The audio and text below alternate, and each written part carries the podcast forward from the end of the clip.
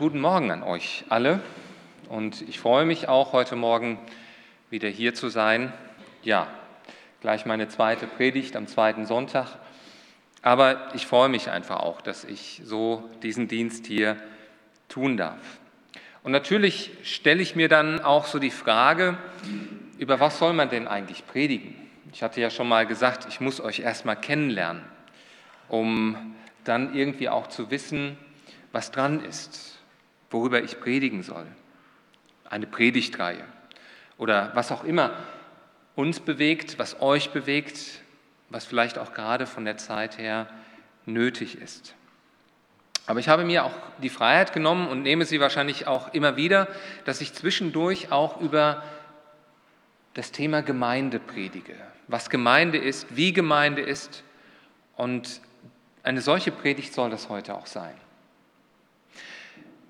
Jürgen hat gerade den Bibeltext vorgelesen. Wer eine Bibel dabei hat, darf ihn gerne nochmal dort aufschlagen, im Kolosserbrief, Kapitel 4, eigentlich die letzten Verse, so ab Vers 7. Und ähm, vielleicht habt ihr euch beim Hören, beim Lesen auch die Frage gestellt, kann man über so einen Text überhaupt predigen? Sind das nicht einfach nur Grüße? Warum hat Andreas diesen Text denn ausgewählt? Vielleicht will er sich ja profilieren mit so einem Text. Aber ich hoffe, dass ich euch diesen Anlass nicht gebe, dass ihr so über mich denkt, dass ich mich mit Predigten profilieren möchte. Mir ist es ein Anliegen, dass wir erfahren und erkennen, dass jedes Wort, das in der Bibel steht, auch eine Bedeutung hat für uns. Und dass wir eben auch etwas von Gott erfahren in diesen Texten, über die wir vielleicht manchmal so drüber hinweglesen. Man könnte sonst meinen, das wäre ja nur so eine Fußnote von Paulus, so ein Abspann im Kino, den man sowieso nicht liest oder sich anschaut. Zeilen, über die man so hinwegliest, wenn man das so liest. Man könnte auch sagen, Mensch, Paulus, dir ist doch sonst so wichtig, dass biblische Lehre verkündigt wird. Und wo ist da die biblische Lehre? Sind das nicht nur einfach Menschenworte, deine Grüße? Oder ist es Gottes Wort? Ich bin der Überzeugung, für Paulus war es wichtig, dass diese Grüße dort in diesem Brief auch erscheinen. Zwei Drittel des Kapitels sind nur diese Grüße. Im Römerbrief ist so ein ganzes, sogar ein ganzes Kapitel nur Grüße gewesen. Und vielleicht verstehen wir das auch, wenn wir uns vor Augen halten, dass damals das Briefeschreiben nicht einfach so vonstatten ging. Das war kostspielig, das war aufwendig, um überhaupt so ein Pergament oder Papyrus zu haben. Man hatte nicht einfach ein Blatt Papier noch übrig, um letzte Worte und ein paar Grüße dazu zu schreiben, sondern man musste genau überlegen, was man dann eben auch dazu schreiben sollte. Und deshalb ist es meine Überzeugung, dass eben auch diese letzten Worte, diese Grüße eine Bedeutung für uns haben. Nichts, was in der Bibel steht, steht dort zufällig. Aber stell dir mal vor, wir als Gemeinde würden einen Brief schreiben an eine Missionarin, ja, die Katrin Buskamp vielleicht. Und jeder von euch würde dann am Ende noch so einen kurzen Gruß darunter schreiben. Der Brief würde abgeschickt werden und der würde ankommen, aber der Empfänger würde vielleicht so ein bisschen das lesen, was wir so geschrieben haben, aber die Grüße, deine Grüße, würde einfach übergehen. Ich glaube, das würde uns nicht gefallen. Das würde dem Wert der Größe auch nicht gerecht werden. Und es hat Gott gefallen, dass eben am Ende eines Briefes solche Grüße stehen. Es geht um mehr als nur um Liebe, Größe. Ich glaube, dass wir in diesen Versen etwas von der Gemeinde Gottes erfahren, was Gemeinde ist. Diese Verse, über die wir gleich nachdenken werden, sie zeigen, wie bunt, wie vielschichtig auch Gemeinde ist.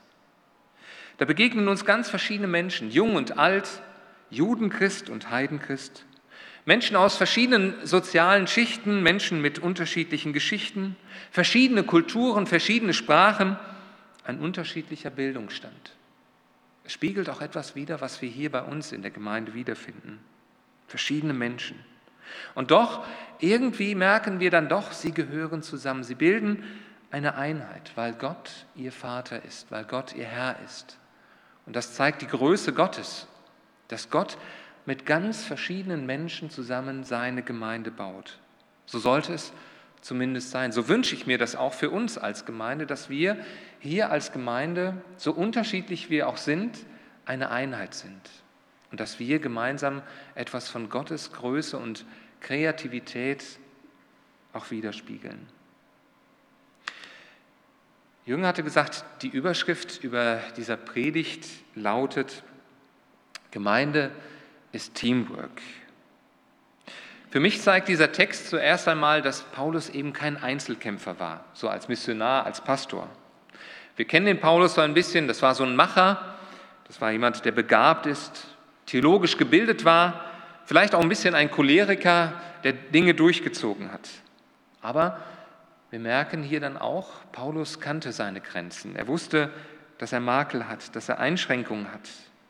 Er wusste auch, dass er eben Menschen braucht, die an seiner Seite stehen, die ihm eine Unterstützung sind, Mitarbeiter. Und wir werden gleich noch feststellen, dass er zu diesen Menschen nicht nur einfach eine Arbeitsbeziehung pflegte, sondern dass da oft ganz persönliche, tiefe Freundschaften und Beziehungen da waren. Und das ist mir eben auch wichtig, dass wenn ich euch begegne, in euch nicht nur einfach Mitglieder sehe oder Mitarbeiter und euch dann eben dementsprechend behandle, sondern dass ihr mir mehr seid, Geschwister, Freunde, Menschen, mit denen ich gemeinsam unterwegs bin. Und wenn wir diesen Text auch uns noch näher betrachten, dann werden wir sicher feststellen, dass Paulus sehr positiv und wertschätzend über die Einzelnen schreibt. Dass da Lob ist, Anerkennung, Ermutigung. Und das ist mir auch wichtig, dass das hier unter uns auch seinen Platz hat, dass wir einander ermutigen, einander wertschätzen. Jemand hat mal gesagt, Gemeinde, das ist nicht nur Theologie und Organisation, so gut und wichtig sie auch sind, sondern Gemeinde, das sind eben auch Menschen. Das sind persönliche Anliegen, das sind Beziehungen und das sind Grüße. Und die schauen wir uns jetzt gleich ein bisschen näher an. Aber bevor wir uns diese Personen näher anschauen, und ich nehme mir die Freiheit, heute nicht alle zehn Personen äh, zu betrachten, das würde zu lange dauern und ich würde dann vielleicht zu schnell über sie hinweggehen, sondern ich nehme mal fünf und werde vielleicht zu einem späteren Zeitpunkt noch über die anderen predigen. Aber bevor wir uns die Personen im Text näher anschauen, will ich mit euch mal kurz über das damalige Postwesen nachdenken. Das war ja anders als heute, ähm, wo wir einfach so an einen Schalter gehen, um einen Brief abzugeben oder in den Briefkasten, da am Holzweg vielleicht da auch einwerfen, sondern man gab damals so einen Brief einem Diener mit oder einem Freund, jemand, dem man vertraute. Und der machte sich dann mit diesem Brief auf den Weg und so eine Briefreise war nicht immer ungefährlich. Der Brief konnte verloren gehen, beschädigt werden oder geraubt werden. Und das heißt eigentlich, wenn so ein Bote unterwegs war und ich ihm einen Brief anvertraute, dann musste ich wissen, das ist ein zuverlässiger Mensch. Auf den kann ich mich verlassen. Und noch mehr, er musste mit der Botschaft vertraut sein. Zur Not, wenn der Brief beschädigt oder geraubt worden, verloren gegangen wäre, ja, dann hätte ein solcher Bote die Aufgabe gehabt, den Inhalt des Briefes wiederzugeben. Ich habe mich gefragt, was wäre, wenn heute Gottes Botschaft in dieser Welt verloren gehen würde? Und wir sehen das in unserer Gesellschaft, dass es immer mehr verloren geht, Gottes Wort. Die Menschen gar nicht mehr Gottes Wort kennen. Wenn man Gottes Wort raubt, zerpflückt, zerredet, beschädigt dann ist die Frage, wären wir dann solche Boten, die den Inhalt von Gottes Wort kennen und wiedergeben können? Hätten wir, hättest du so gut zugehört bei den Predigten oder in den Bibelstunden, in den Hauskreisen, um dann mit Gottes Brief, mit Gottes Liebesbrief an uns Menschen vertraut zu sein? Ich würde mir wünschen, dass unter uns viele solche Boten sind. Und noch mehr würde ich mir wünschen, dass wenn Menschen hier an der Kanzel stehen und predigen, dass sie eben solche Boten sind, die Gottes Wort weitersagen. Und so ein Bote war der Tychikus. Wenn ich morgens zur Arbeit fahre, fahre ich auch mit dem Rad. Das ist dann auch ziemlich flott, wenn ich unterwegs bin hier zur Gemeinde. Aber eben dieser Tychikus, das war so ein Bote. Mit Gottes Wort vertraut und zuverlässig. Sein Name taucht fünfmal im Neuen Testament auf. Er hat Paulus auf der dritten Missionsreise begleitet. Als Paulus dann das Geld, die Geldsammlung nach Jerusalem bringt, ist er mit dabei. Und später schickt Paulus den Tychikus nach Kreta zum Titus, damit er den Titus dort unterstützt bei seinem Gemeindedienst. Und dieser Tychikus, er bringt nicht nur den Kolosserbrief, sondern auch drei, zwei andere Briefe, noch den Epheserbrief und den Philemonbrief an seine Empfänger. Also, das war jemand, auf den sich Paulus absolut verlassen konnte. Menschen, auf die man sich verlassen kann, die treu sind, zuverlässig. Solche Leute braucht Gemeinde. Menschen, denen man bedenkenlos große Dinge und kleine Dinge anvertrauen kann. Menschen, die treu und beständig sind, auch wenn man es manchmal gar nicht sieht. Und ich denke da zum Beispiel an die Kindermitarbeiter. Ich denke da an die, die im Musikteam sind oder die, die die Technik machen, das Küchenteam. Paulus sagt hier in diesem Text aber auch noch drei andere Dinge über den Tychikus. Er nennt ihn zuerst einmal den lieben Bruder. Das sagt man nicht so einfach über einen Menschen. Dieser Tychikus, das war nicht nur ein Macher, sondern das war jemand, den man mochte. Mit ihm war man wahrscheinlich auch gerne zusammen. Ihm vertraute man sich an. Und wenn wir diesen Text so lesen, dann stellen wir fest, der Tychikus war nicht nur ein Bote für Paulus gewesen, sondern er sollte auch dem Paulus später wieder berichten von der Gemeinde. Das heißt, die Gemeinde dort in Kolossee sollte sich dem Tychikus auch anvertrauen.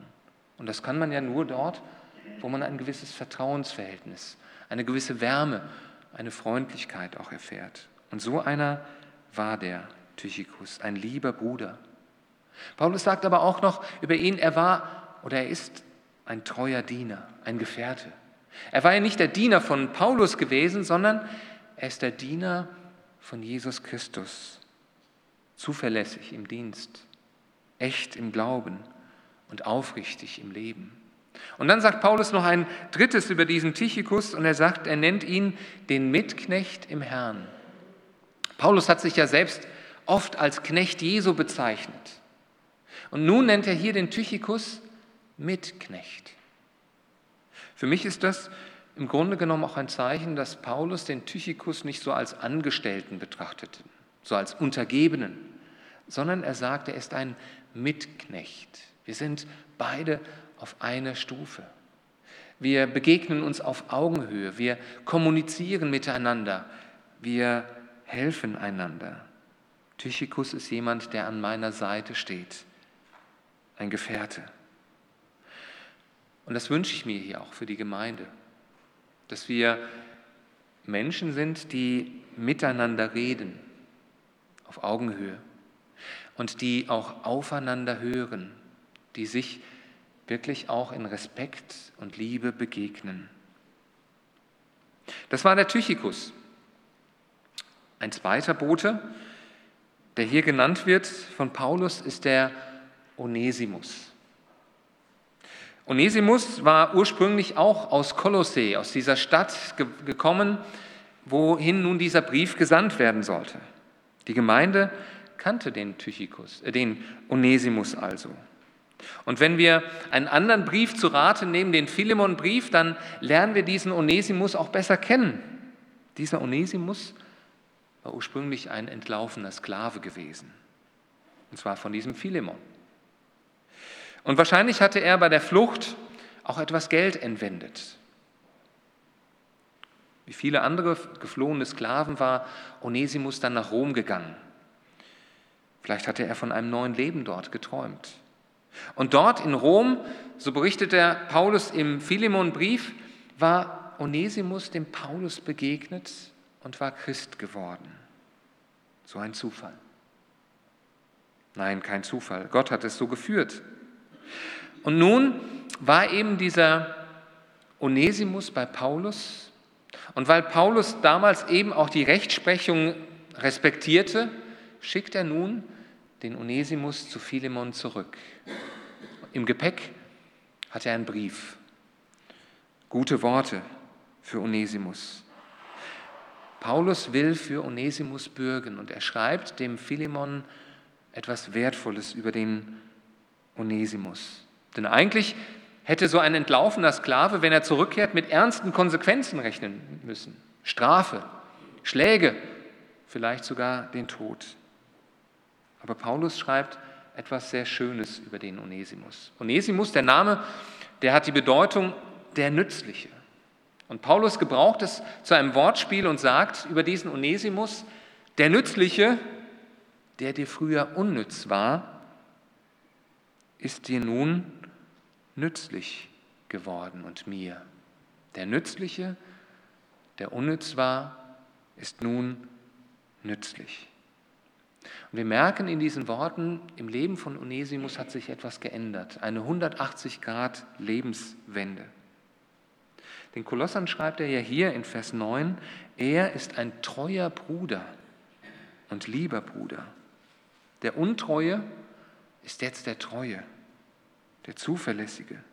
Da spüren wir etwas von einem veränderten Herz durch Jesus. Ein veränderter Lebenswandel.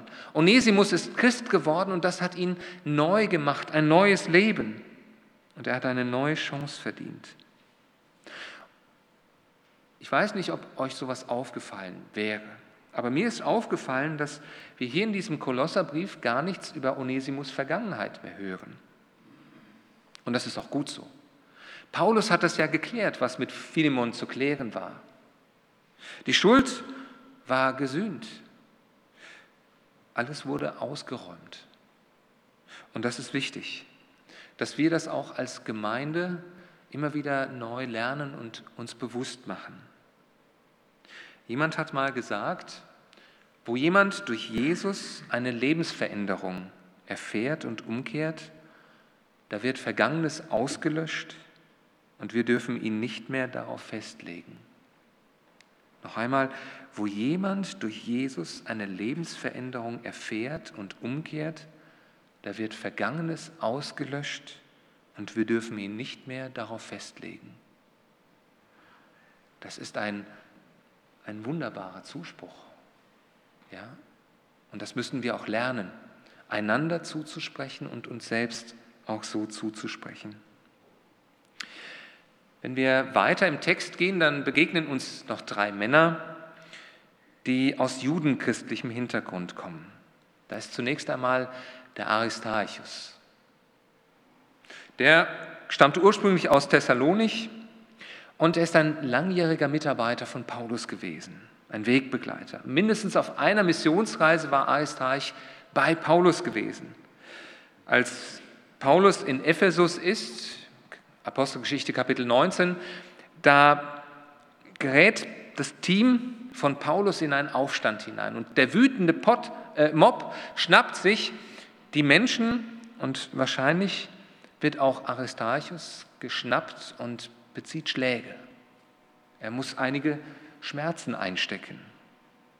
Aber dann lesen wir nicht, dass sich Aristarch zurückzieht und seinen eigenen Weg geht, sondern er bleibt bei Paulus, ein treuer Diener und Weggefährte. Er begleitet Paulus eben auch, als Paulus die Geldsammlung nach Jerusalem bringt. Und als Paulus dort in Gefangenschaft gerät und später dann auch nach Rom überführt wird, bleibt Aristarch an seiner Seite. Er begleitet Paulus in die Gefangenschaft, obwohl er frei sein konnte. Ihr müsst wissen, wenn damals jemand in Gefangenschaft geriet, dann gab es da nicht irgendwie ein, eine Organisation, die sich um die Gefangenen kümmerte und sie versorgte, sondern da mussten Freunde dafür aufkommen oder eben die Familie. Das war eine schwere Aufgabe. Eine Aufgabe, die mit Opfer verbunden war, die mit Entbehrungen und vielleicht sogar auch mit schlechtem Ruf verbunden war. Und so nennt Paulus nun diesen Aristarch seinen Mitgefangenen. Hier heißt es wortwörtlich der Kriegsgefangene, der Aristarch. Und das war einer, der mit im Kampf an seiner Seite treu geblieben war. Einer, der mit Paulus durch dick und dünn gegangen ist. Merkt ihr, wie viel Wertschätzung auch in diesen Worten drin steckt? Und ich glaube, dass Gemeinde, dass wir hier solche Leute brauchen. Menschen, die nicht gleich weglaufen, wenn es schwer wird. Auch wenn es Opfer kostet, die dranbleiben, dabei bleiben. Menschen, die vielleicht auch an deiner Seite aushalten, die treue Weggefährten sind. Ich denke an manche Menschen, die uns in unserem Dienst in Belgien, in Eupen begleitet haben. Das war nicht immer einfach. Man hätte irgendwann mal auch sagen können, ach, das ist mir alles zu schwierig, zu schwer. Oder ich gehe nach Aachen in eine Gemeinde, dort kann ich untertauchen und einer von vielen sein. Ich möchte nicht in dieser kleinen Gemeinde da sein. Aber sie blieben dabei und treu und haben uns gedient und mit uns an der Seite gekämpft. Menschen wie dieser Aistarchus. Da ist der Markus, der andere, der ein bisschen da vielleicht etwas schlechter rumkommt auf den ersten Blick. Denn dieser Markus war ja in den jungen Jahren nicht treu geblieben an Paulus Seite.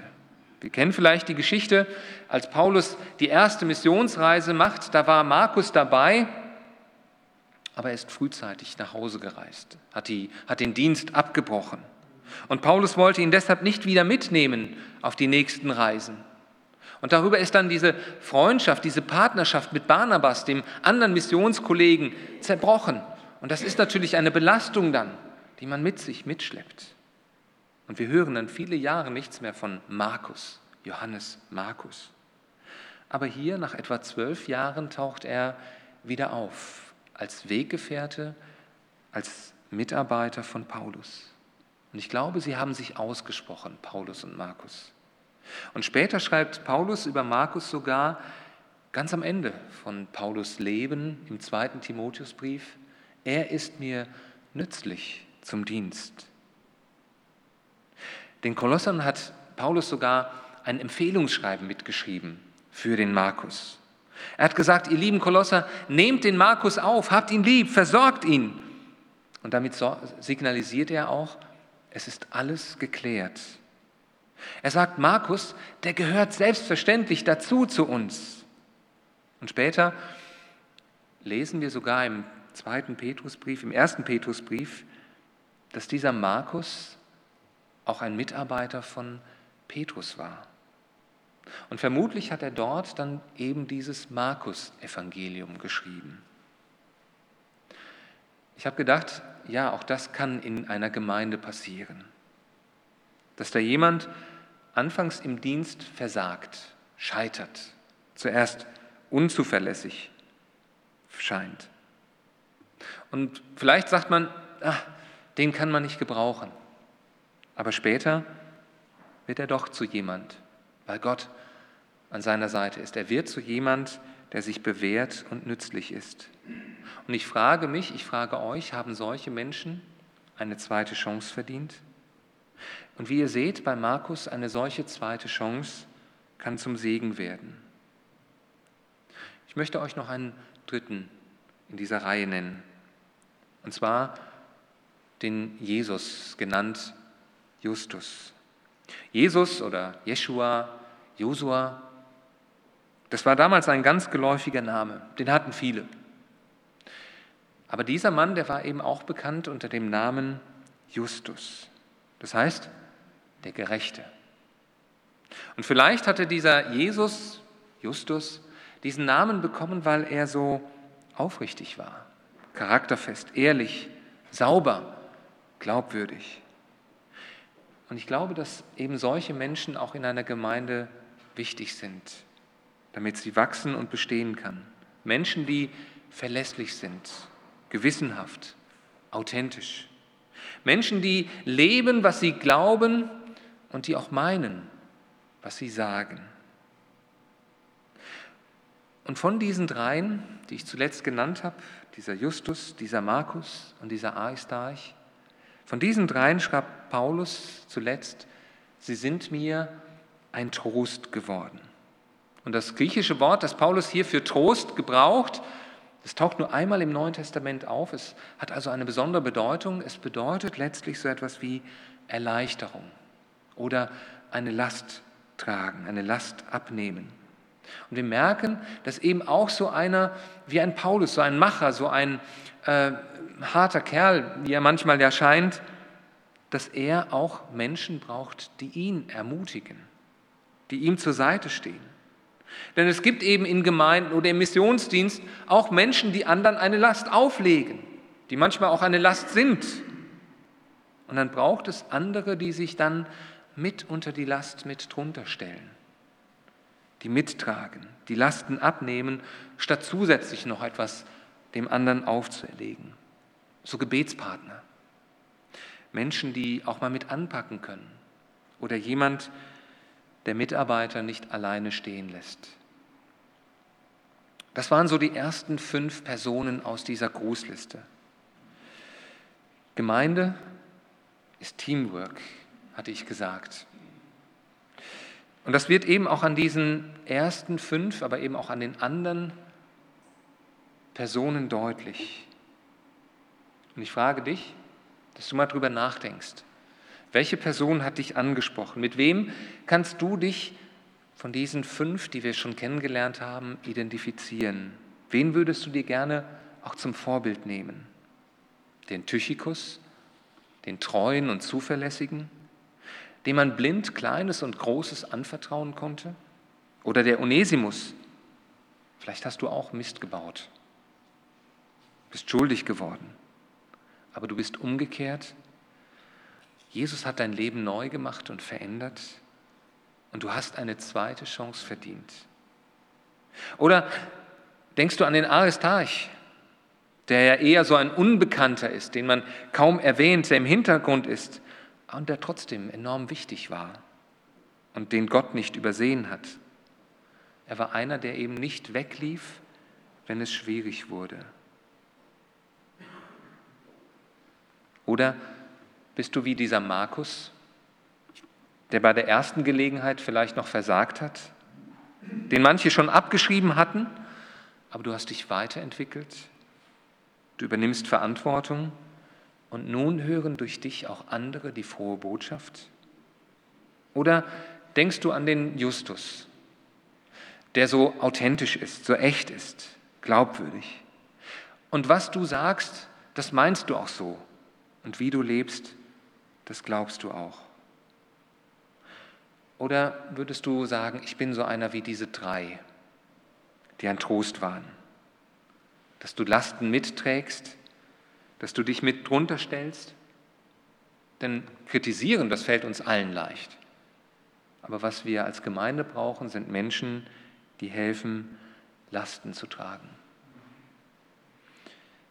Vielleicht findest du dich in einer dieser fünf Personen wieder. Vielleicht später in diesen anderen fünf, die wir noch kennenlernen. Wir wollen jetzt gleich ein Lied singen. Das Lied heißt Gut, dass wir einander haben. Und in diesem Lied heißt es, keiner trägt nur immer andere. Keiner ist nur immer Last. Jedem wurde schon geholfen. Jeder hat schon angefasst.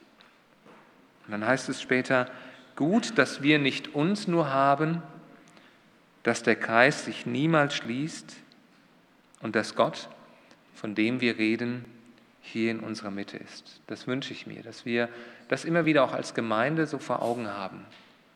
Wir sind hier eine Gemeinschaft, aber hoffentlich kein geschlossener Kreis, sondern ein Kreis, wo andere noch hinzukommen können.